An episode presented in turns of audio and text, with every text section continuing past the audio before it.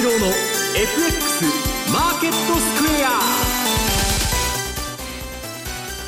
こんにちは、西山孝四郎と。こんにちは、マネースクエアジャパン比嘉宏と。皆さんこんにちは、アシスタントの大里清です。ここからの時間はザ・マネー西山孝四郎の FX マーケットスクエアをお送りしていきます。さて、今日の日経平均株価なんですが、4日ぶりの反落となりました。終値は11円74銭安い 15,349 円42銭です。まあ週末ということもあります。ここまで3日間上げてきたということもあります。今日は一休みとなりました。西山さん、はい、今日は年金が入らなかったんですかね。どうなんでしょうかね。、まあ、週末のポジション整理というか、今いろんな外でいろんな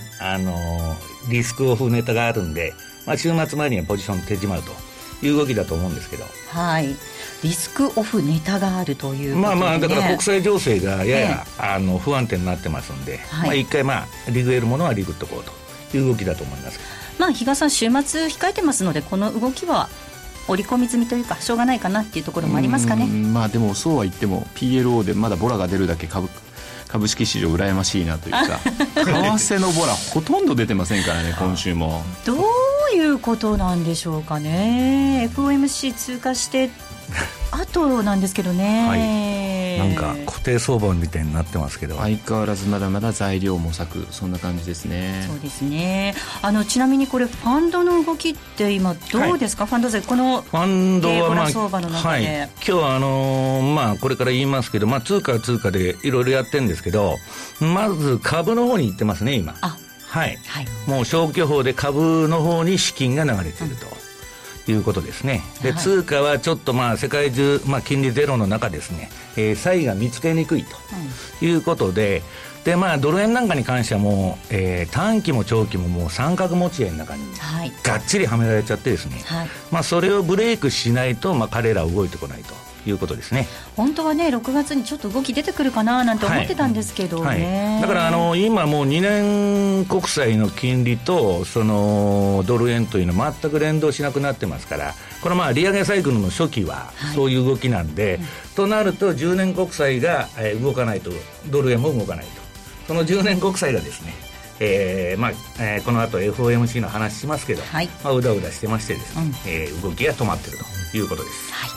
マーケットの詳しい動きについてはこの後のコーナーで西山さんと比嘉さんにたっぷり解説をしていただきます。さて、ザ・マネーはリスナーの皆さんの投資を応援していきます。それではこの後4時45分までお付き合いください。この番組はマネースクエアジャパンの提供でお送りします。気になるレースが今すぐ聞けるラジオ日経のレース実況をナビダイヤルでお届けします。開催日のレースはライブで、3ヶ月前までのレースは録音でいつでも聞けます。電話番号は 0570-008460 0570-008460 0570を走ろうと覚えてください。情報料無料、かかるのは通話料のみ。ガイダンスに従ってご利用ください。競馬中継が聞けるラジオ日経のテレドームサービス。東日本の第一放送は 0180-99-3841 99-3841、 西日本の第二放送は 0180-99-3842 99-3842、 情報料無料、通話料だけでお聞きいただけます。ラジオ日経、ラジオ日経、ラジオ日経、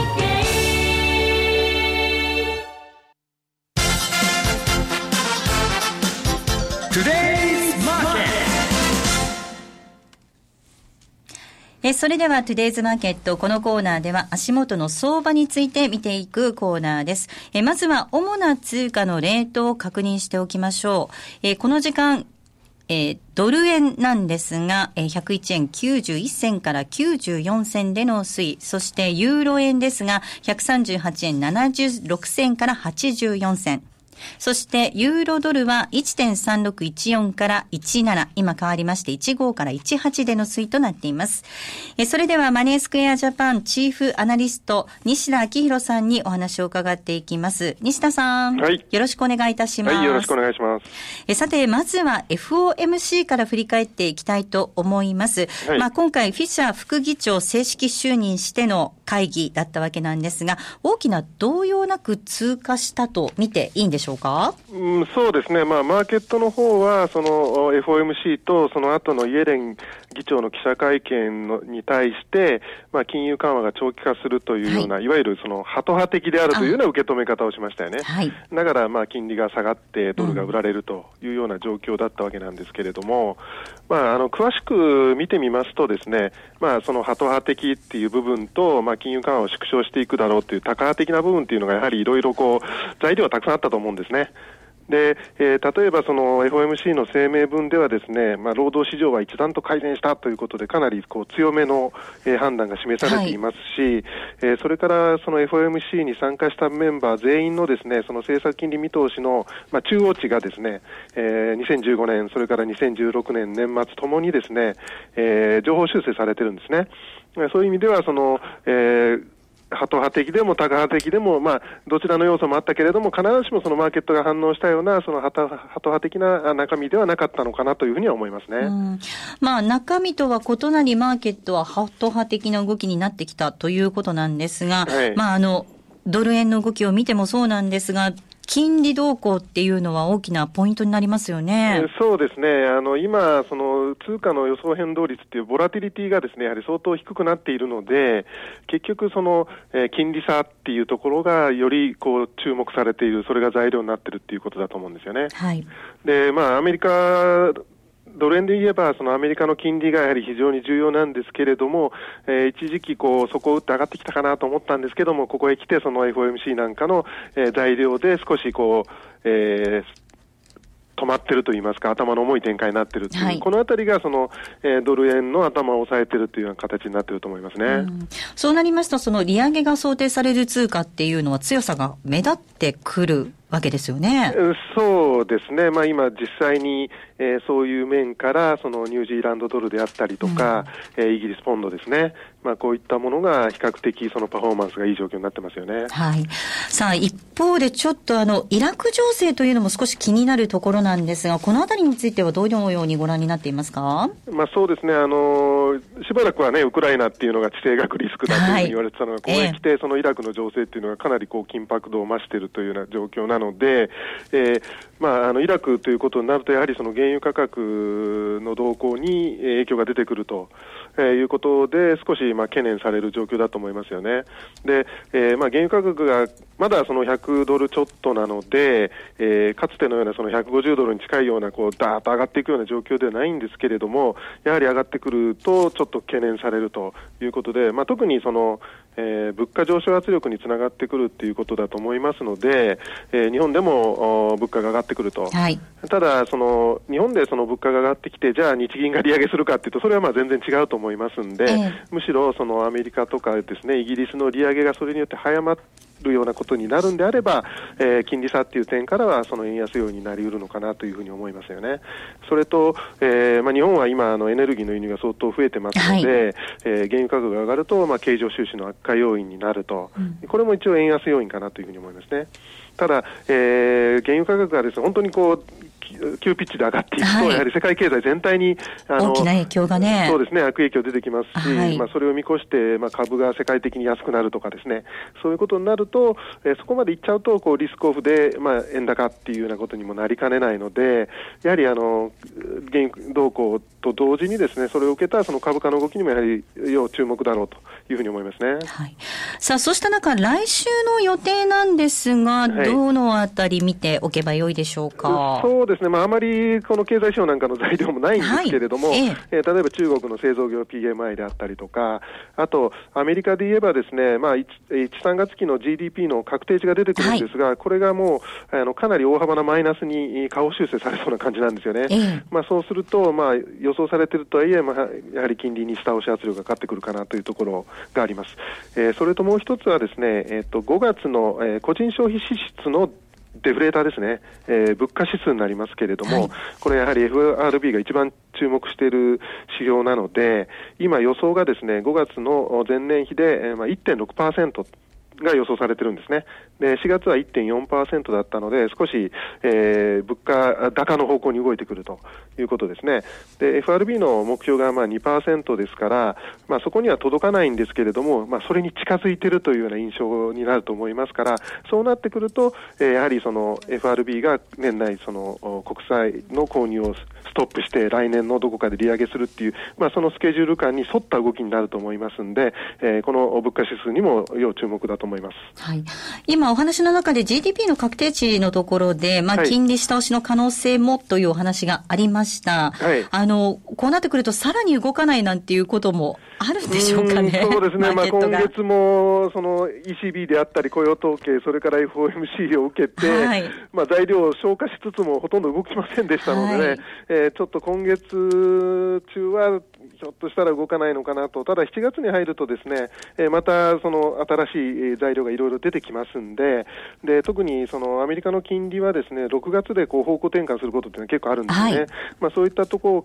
とを考えると、今月内はちょっと我慢して、うん、来月になると流れが出てくるのに期待したいと、こんな感じだと思いますね。はい、わかりました。西田さんありがとうございました。はい、どうもありがとうございました。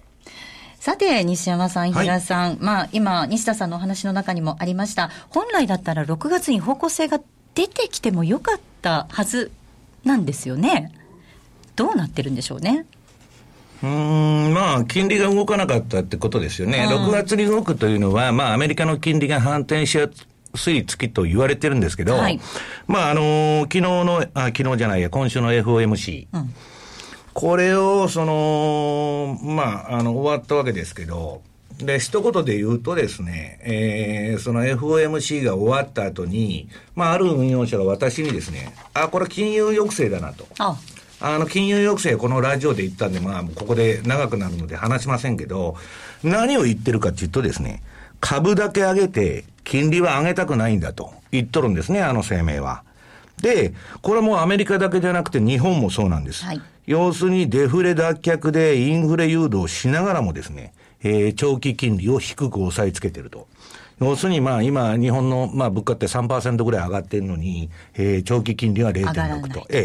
もうこのある種矛盾したですね、インフレと低金利の、同居ですね、この政策を維持しようとして政策をやってるもんですから、本来ですね、景気が、日経新聞が書いてるようにアメリカの景気がいいとか日本の景気がいいならば長期金利が上がって叱るべきなんですけど、それが上がらないと。だから、ドルも動かないと、ドル円も動かないというようなマーケットになっちゃってるということですね。はい、比嘉さん、これインフレと低金利の同居っていうお話がありました。意図的にね、こう作られた相場ですから、ちょっと危うい面もあるのかなと思いますね。よく中央銀行バブルって言われてますからね、はい、そういう意味では非常にその副作用って怖い部分もあるんですけどもね、あとやっぱり季節的な部分で考えると、その6月を境に反転しやすいっていうのは、はい、アメリカのそのファンドの決算っていうのも影響してると思うんですよ、はい、中間決算があらあらもう6月で終わっちゃいますので、彼らはカレンダーイヤーで1月から12月でやってますんで、そういう意味ではですね、7月から下半期新たな期に入るということで、一旦リセットして気持ちを立て直そうというような部分でですね、少し切り返しの部分が入っても不思議ではないかなとは思うんですけどね。それがなかなか今の時点ではまだないんですが、この先少し出てくるとね、いいなとは思うところですけどね。ファンドも全然儲かってないんでね、この上半期全然ダメだったんで、それはもう追い詰められてますから、ある種強引に仕掛けたいというのはあるんですけど、やる商品というのは限られてると、今のところ。冒頭で株に行っちゃってるって話ありましたよね。株にみんな行ってます。私も行ってますけど。私何でもやるんですけど、為替が主力商品なんですけど、あまりにも動かなかったと、はい、ただ為替もですね、そろそろ、有望な銘柄が出てきたんで、それは後のコーナーかな。そうですね、お話しますけど、ちょっと米株のお話してもらいたいななんて思ってますけど、だから米株、私今週レポートを書きまして、動かないとテーボラ相場って言ってるんですけど、動かない相場ってすごい安心なんですよ。で、株の場合は、株ってどういう商品かっていうと、じりじり上げていって、で、ある時ドカンと暴落、はい、短期間でして、はい、で、またじりじり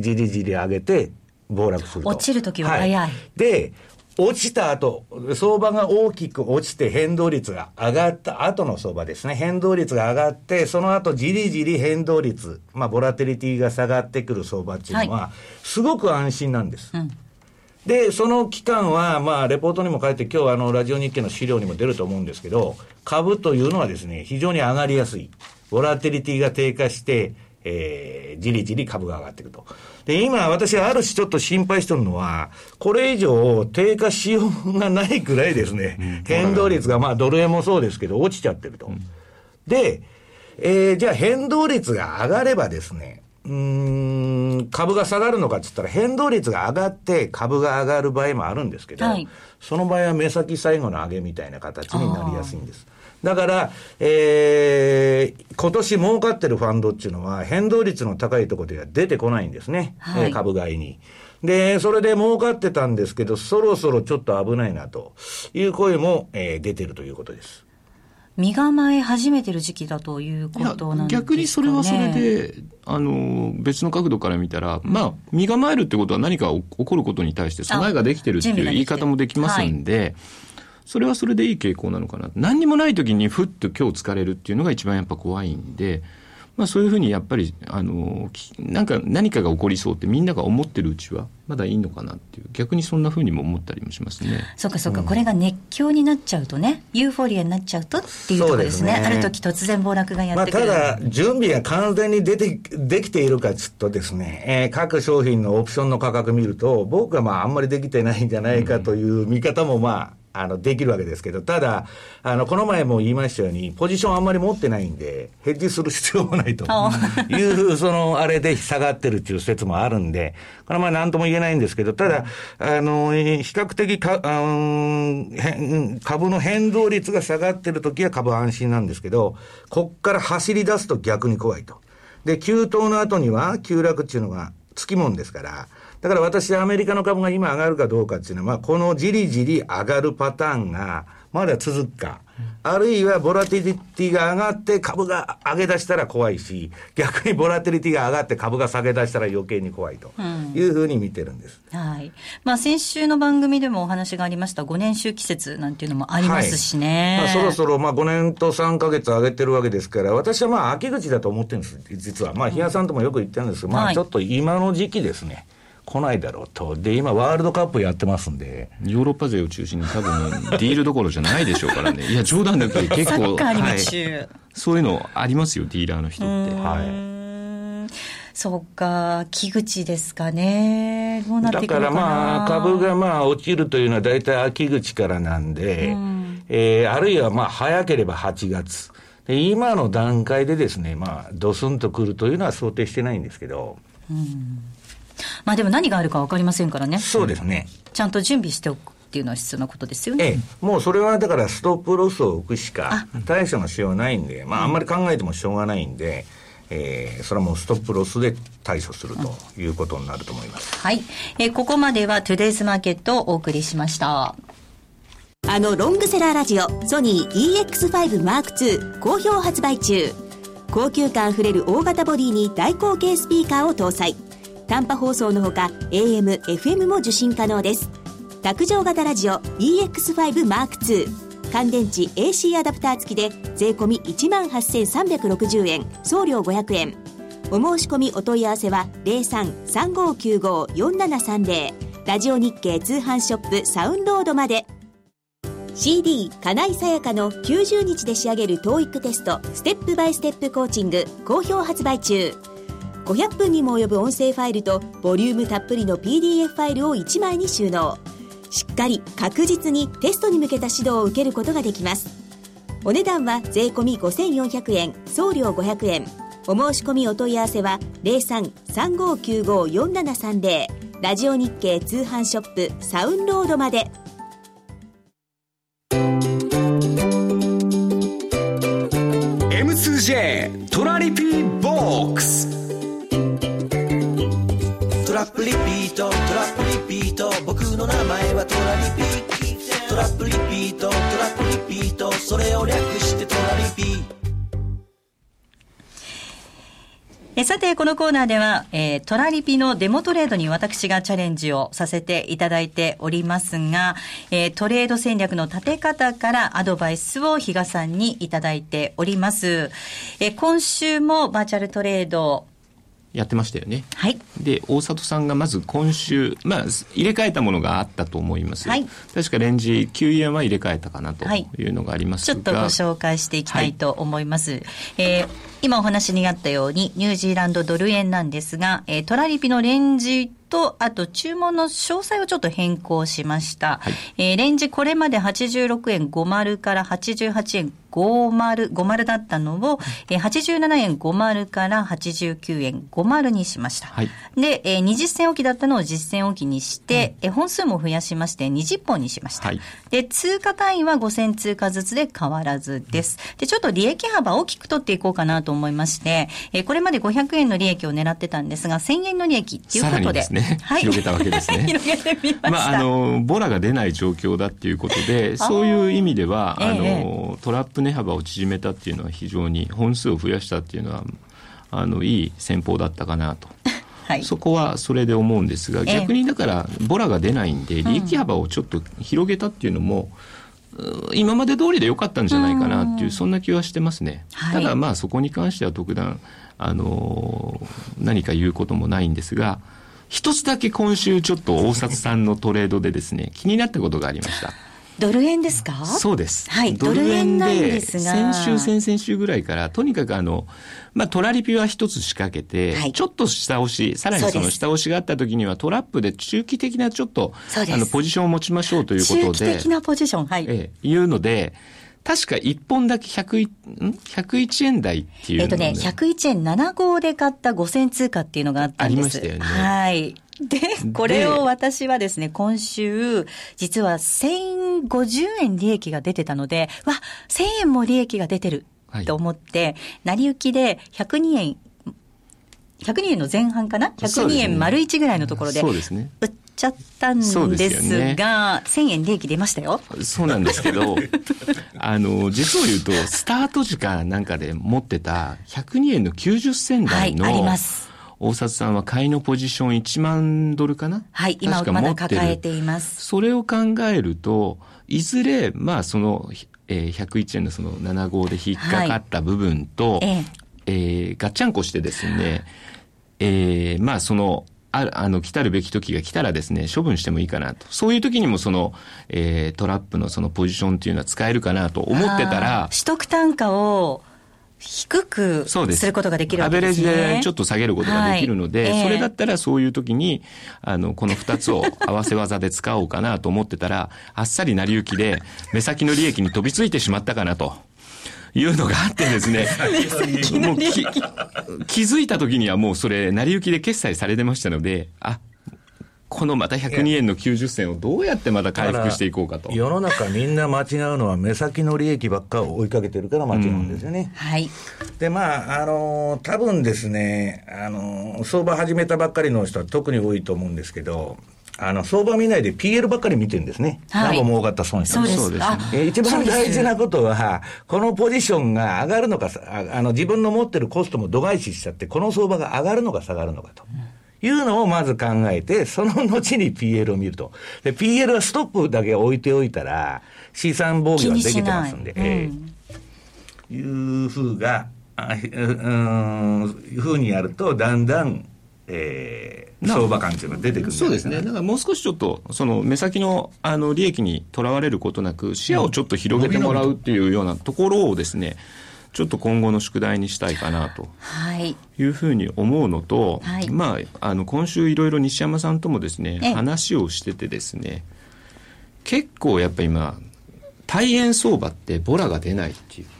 だから西山さんも今週は為替に関しては開店休業だったと、はい、お休みしたとおっしゃってましたね、いうような慣習になってしまったんですけれども、はい、でもじゃあ何か他に目を向けたらどうなんだろうって言った時に、はい、実はタイドル相場の方が意外とボラが出てる、トレンドが綺麗なんですよねっていうところがあったりするんですね、はい、その代表的なところっていうと多分豪ドルドルであるとか、ニュージーランドドルドルはい、っていうところ、ポンドドルうち扱ってないんですけどねっていうようなところがちょっとあったりするので、またこれ一つの宿題なんですが、はい、その対ドルストレート通貨の取引っていうのも、うん、別にこれじゃあまあトラリピ最初ちょっとやっぱりドルストレートっていうとなかなかすぐにこう取り組むっていうと難しく感じちゃうっていうふうに思う部分もあるので、まずこれ慣れのために一つドルストレートをですね何かやってみるっていうのもですね、ちょっと今週の大里さんへの課題としてですね、ちょっと出してみたいなというふうに思います。一つ目が中期的な視野を持つということ。いや、広い視野を持つという目先にとらわれない広い視野を持つということ。それから、ドルストレートの通貨にチャレンジしてみるということですよね。はい、前半のコーナーでもありましたけれども、ドルの金利がなかなか上がらないっていう状況ですと、5ドルですとかニュージーランドドルの金利っていうのは強いので、例えば5ドルニュージーランドドルっていうのもロングから入って、そうですね、方向性としては買いからですね、はい、っていうのはそれは間違いないですね。どうしても利息をまた支払うという部分っていうのは、はい、やはり日本人のこれまでのですね、環境の中でなかなか馴染みがない、はい、なんで利息ってもらうもんでしょっていうのがやっぱりあると思うので、そうなんですよね、そういう部分ではまずは、マイナス買いの方からっていうのがまず一つの戦略にはなるでしょうね。はい、ということで来週はですね2つの課題をですね今比嘉さんにいただきましたので、それを念頭にまたトレード頑張っていきたいと思います。トレードの画面なんですが、はい、ちょっと今日からかな、はい、変わりましたので、皆さんもしかしたら、大沢さんもちょっと番組始まる前、そうなんです、あれって今までの取引画面に入れないというようなことありましたけど、ちゃんと今入れましたので、はい、そこはですねきちっと見ていただければ、ハーモニー .jp というところとちょっと一緒になったというのがありますので、でそこの部分もありつつですね、またちょっとボビーさんとのですね、はい、コラボ企画なんかも今日夕方ぐらいからスタートできると思いますので、ちょっとこのあたりもですね気にしつつ、まずはいきなりちょっと取引っていうよりもバーチャルから少しずつですねFX ってこういうものなんだっていうのに馴染んでいただければなというふうに思ってます。はい、ハーモニー .jp の方のサイトと統合されました。これまでバーチャルをやっていらっしゃった方も引き継がれていますの で、はい、こちらの方からログインをしていただければと思います。ここまでは M2J トラリピボックスをお送りしました。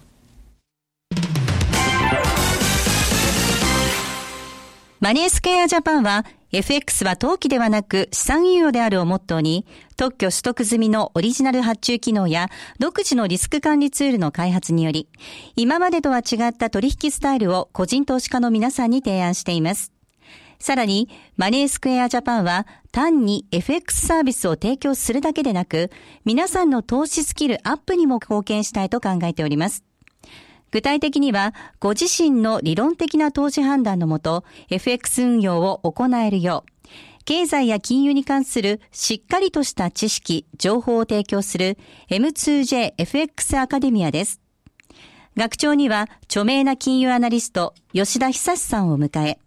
誰でもファンドマネージャーという究極の目標を掲げ、多彩な教育プログラムを実施しています。FX を資産運用に変える。マネースクスクマネースクエアジャパン M2JFX アカデミアで一歩進んだ FX 投資を身につけてみませんか。 M2JFX アカデミアの詳細はマネースクエアジャパンのホームページをご覧ください。マネースクエアジャパンが提供する外国為替証拠金取引は、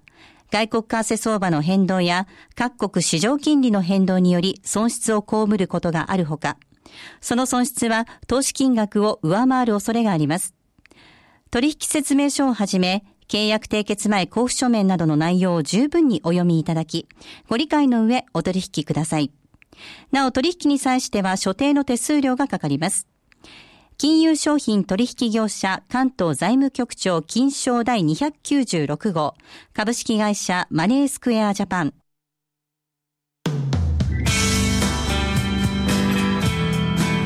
西山孝四郎の FX マーケットスクエア。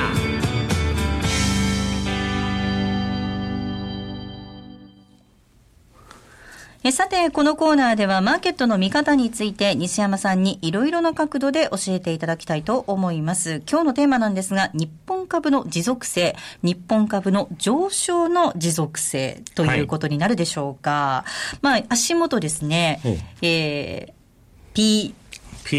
ですね、もありまして、はい、上げてはきているんですが、はい、この動きちょっと危うい感じもしないでもないわけですよね。なんかまあ危ういというか、これでまあみんなが言ってるのは消費税 10% 通るなと、このまま言ったらですね。でまあ普通年金というのは逆張り的なおしめ買い、相場が長期投資家ですから落ちた時に買うというのがトレードパターンなんですね。はい、年金のパターンですね。それをですね、上をひたすら買い上がると。で、まあ、1万5000なんて今割れたらすぐ買い本が出てくるというような相場になってまして、これおかしいんじゃないかと。うん、で、まあ、それはまあ、一つは消費税 10% 実現のための吊り上げもあるんですけど、もう一つはですね、日本人の得意な一斉行動なんですね。左の人が株買えば右の人も株買うと。で、それはどういうことかと言いますとですね、はい、例えば比嘉さんが A という年金がをやってますと。はい、で、大札さんが B という年金をやってますと。はい、と、両方とも今日本株買ってると。で、私は C という年金をやっててですね、上司から、お前みんな買ってるぞと。A も B も買ってるぞと。買わなくて大丈夫かと。で、私はですね、大里さんも日野さんも買ってるんなら私も買いましょうと。で、損した場合は、みんな損してますと。これは言い訳が成り立つんですね。大里さんも日野さんも損してますと。私も損しましたと。ところが私だけ買ってなくて、で、株でも上がるもんならですね、上司からお前なんで買ってないんだと。叱咤激励が飛んでくるわけです。で、そういう、役人的な自己保身のですね、精神がありまして、それでですね、まあ、集団になると強気になるんですね、日本人というのは。個人では弱々しいんですけど、そういうのがあって、まあ、一斉行動が今出てると。で、それはですね、秋口に、年金のまあ、その日本株の比率を上げるって言ってるわけですから、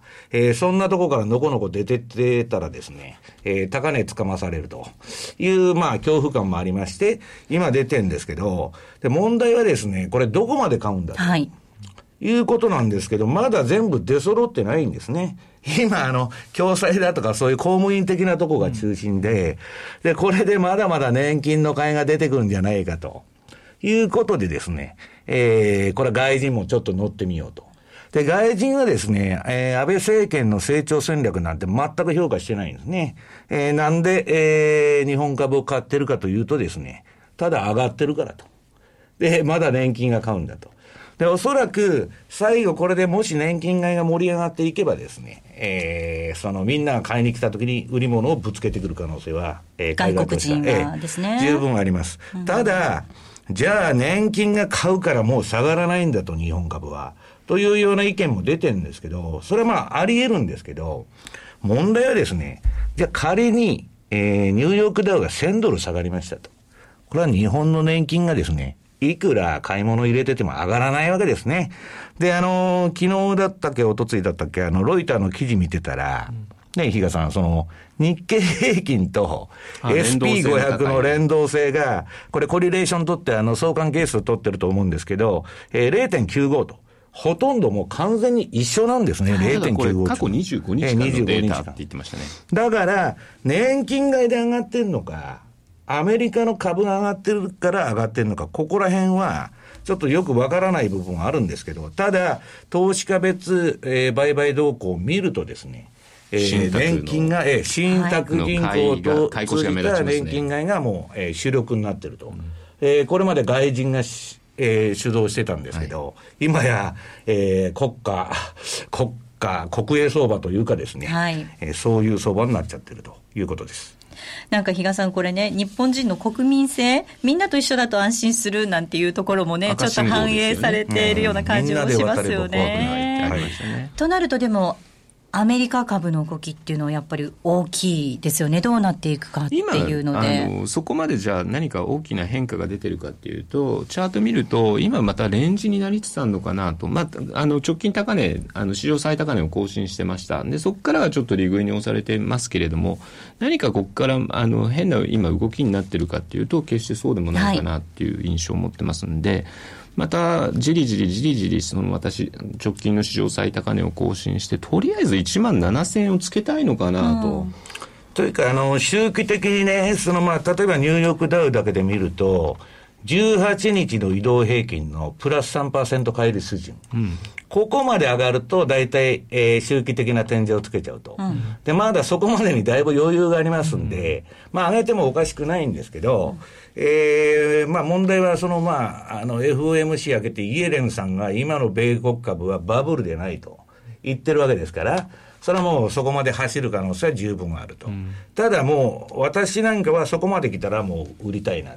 というか、利食いたいなというふうに見てますけど、でそこまでやるとですね、ようやく過熱感というのは出てくるんじゃないかなと、はい、で一番いい上げ方は、じりじり上げたり下げたりしながらですね、上がっていくと相場の寿命は長くなると、うん、ただ、みんな我々ファンドで言ってるのはもう秋の相場は怖いからですね、ちょっと、8月までにいいとこがあったら、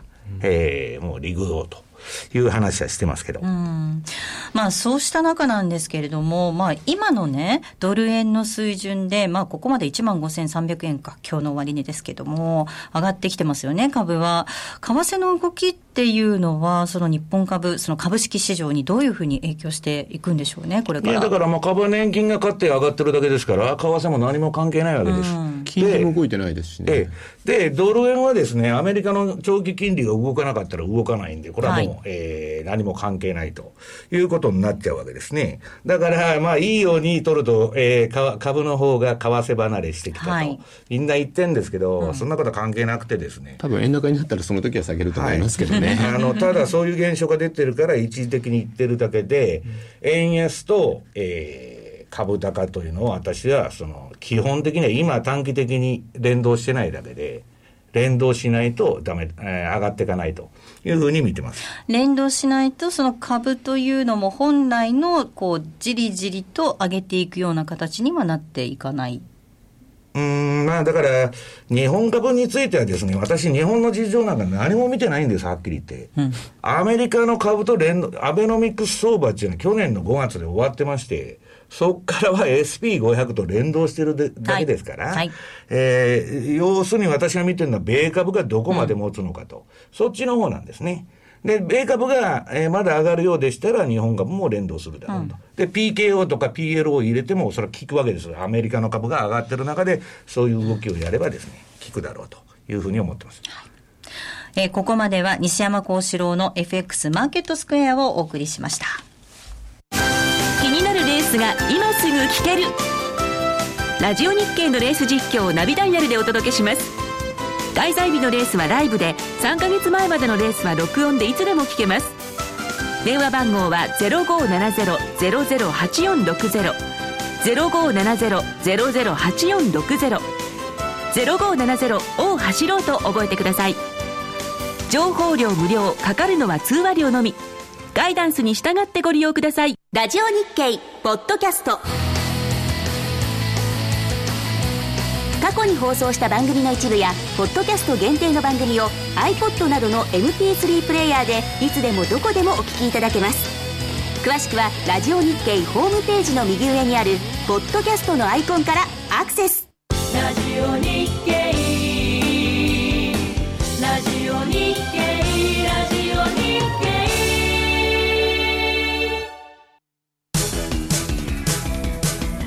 M2J FX 投資戦略。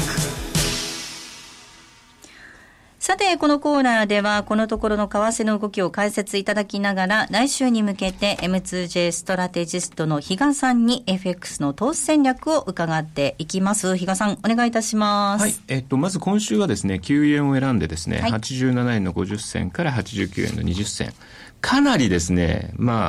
津田とも相談して幅を狭くしたつもりではあったんですが、それ以上に実際のマーケットは動きがない、はい、1円もないということだったんで、まあ、トラリピにしてもですね、回数的には5往復ぐらいしかできてないんで、まあ、もうちょっとこれは昨日の GDP あたりでですね、まあ、前期比前年比でちょっとまちまちになっちゃったんですけど、もう少し上行って89円、まあ、20ぐらいまではつけても、おかしかった、うん、まあ言い訳ですね、まあ、すいませんって感じですで、まあ、今後っていうことを考えると、はい、やっぱりちょっと、実際に利上げをしている通貨で今後利上げをするであろう通貨っていうのはやっぱり有望になるっていうことで、やっぱそうなると西山さんニュージーランド円だとかポンド円ですかね、はい、まあ、ニュージーランドはもうすでに利上げサイクルに入ってますんで、うん、でポンドの方はですね、まあ、今年の10月から来年の1月までに利上げに動くと。で今まあもう G7 通貨っつってもまあユーロとかドルとかスイスとかまあいろいろあるわけですけど、はい、ポンドが一番有望だというのがもうファンド勢の一致した見方なんですね、うん、でもうポンドは下げたところはもうこれから買っていくということになってます、はい、西山さんも手掛けていくんですか？ちょっとあんまり好きじゃないなってことをおっしゃってましたけど、はい、私好きじゃないですけどもうやるもんないんでですね、やらざるを得ないと、ポンド円とかポンドドルとか、まあ、その辺の、バリエーションを広げとかないとですね、まあ、とにかく運用難になってますんで、それは、落ちたらですね買っていこうというふうに思っております、うん、はい、あと、まあ、もう一つの欧州通貨っていうことになるとユーロだと思うんですけど、はい、まあ、ECB 理事会の後ですね、どうしてもやっぱり売られがちユーロキャリーっていう言葉もできたくらいで、ユーロを売って他の、まあ、金利の高い通貨を買うというようなですね、動きがあったんですけど、まあ、これもですねいいとこまでまあやったかなと、ちょっと一巡した感じがありますか、はい、もう実は今週月曜日で私と西山さんでユーロの見方ってちょっと違ったんですよ、ね、まだ下でしょっていうのを西山さんが言ってて、はい、いやもういいとこ来たから買いでしょっていう、買ってきてもいいんじゃないのっていうので私だったんですよ、はい、でそれっていうのが結構まあもうボリンジャーの2シグマぐらいまで1回ぶつかってたし、うん、で標準偏差も垂れてきてるということを考えればレンジに落ち着いてくるんじゃないですかというので、そのうち見てるとボリンジャーのマイナス1シグマの内側にまたまあ、実際のプライスが入ってきたんで、はい、もうここからはもう一旦はちょっと、レンジ相場で私はだから1シグマを内側に入ってくるまでは粘ってるわけですけど、うん、そこで参ったということなんですね、うんうん、でとりあえずユーロの強烈なトレンドはそこで終わったと。ユーロドルも昨日21日移動平均線まで回帰しましたもんね。プラスの1シグマまでユーロドルは上がって、ね、で今もう完全に調整中という動きですから、うん、でまあ標準偏差の動き見ると、まあ、もう少ししばし調整して次上がる方の標準偏差が上がって、はい、相場が離れた方の動きにつくということだと思うんですけど、はい、じゃあちょっとユーロを絡めた取引っていうのにも妙味が多少は出てくるのかな。まあ、値幅は若干ユーロ円の方が他のなんか対円通貨の方に比べれば出てるから面白いかなとは思いますけど、はい、でもやっぱり今素直にいくっていうんだったらニュージーポンド、ただあともう一つ私が思ってるのが5ドル円なんですよ、5ドル円も形綺麗なんですよ、はい、で標準偏差だけ見ると日足も緩やかに上がってるということはちょっとトレンドが出そう、うん、で実は他のニュージーポンドの方がよりそのトレンドが出てるんですよ、はい、ただ週足で見た時も5ドル円って緩やかにそういう標準偏差が上がり始めているので、うん、そういう意味ではこっちの方が面白いかなっていうのも考えたりしてですね、はい、ちょっと、まあ、ニュージーポンドにみんなが目いってる間にちょっと横道それて5ドル円っていうのもありですね。金利が上がっていく通貨と絶対金利の高いものをやりましょうと、そうですね、はい、ということですね。ここまでは M2JFX 投資戦略をお送りしました。さてザ・マネー西山孝四郎の FX マーケットスクエア、そろそろお別れのお時間です。ここまでのお相手は西山孝四郎とマネースクエアジャパン比嘉宏と大里清でした。さようなら。また来週。この番組はマネースクエアジャパンの提供でお送りしました。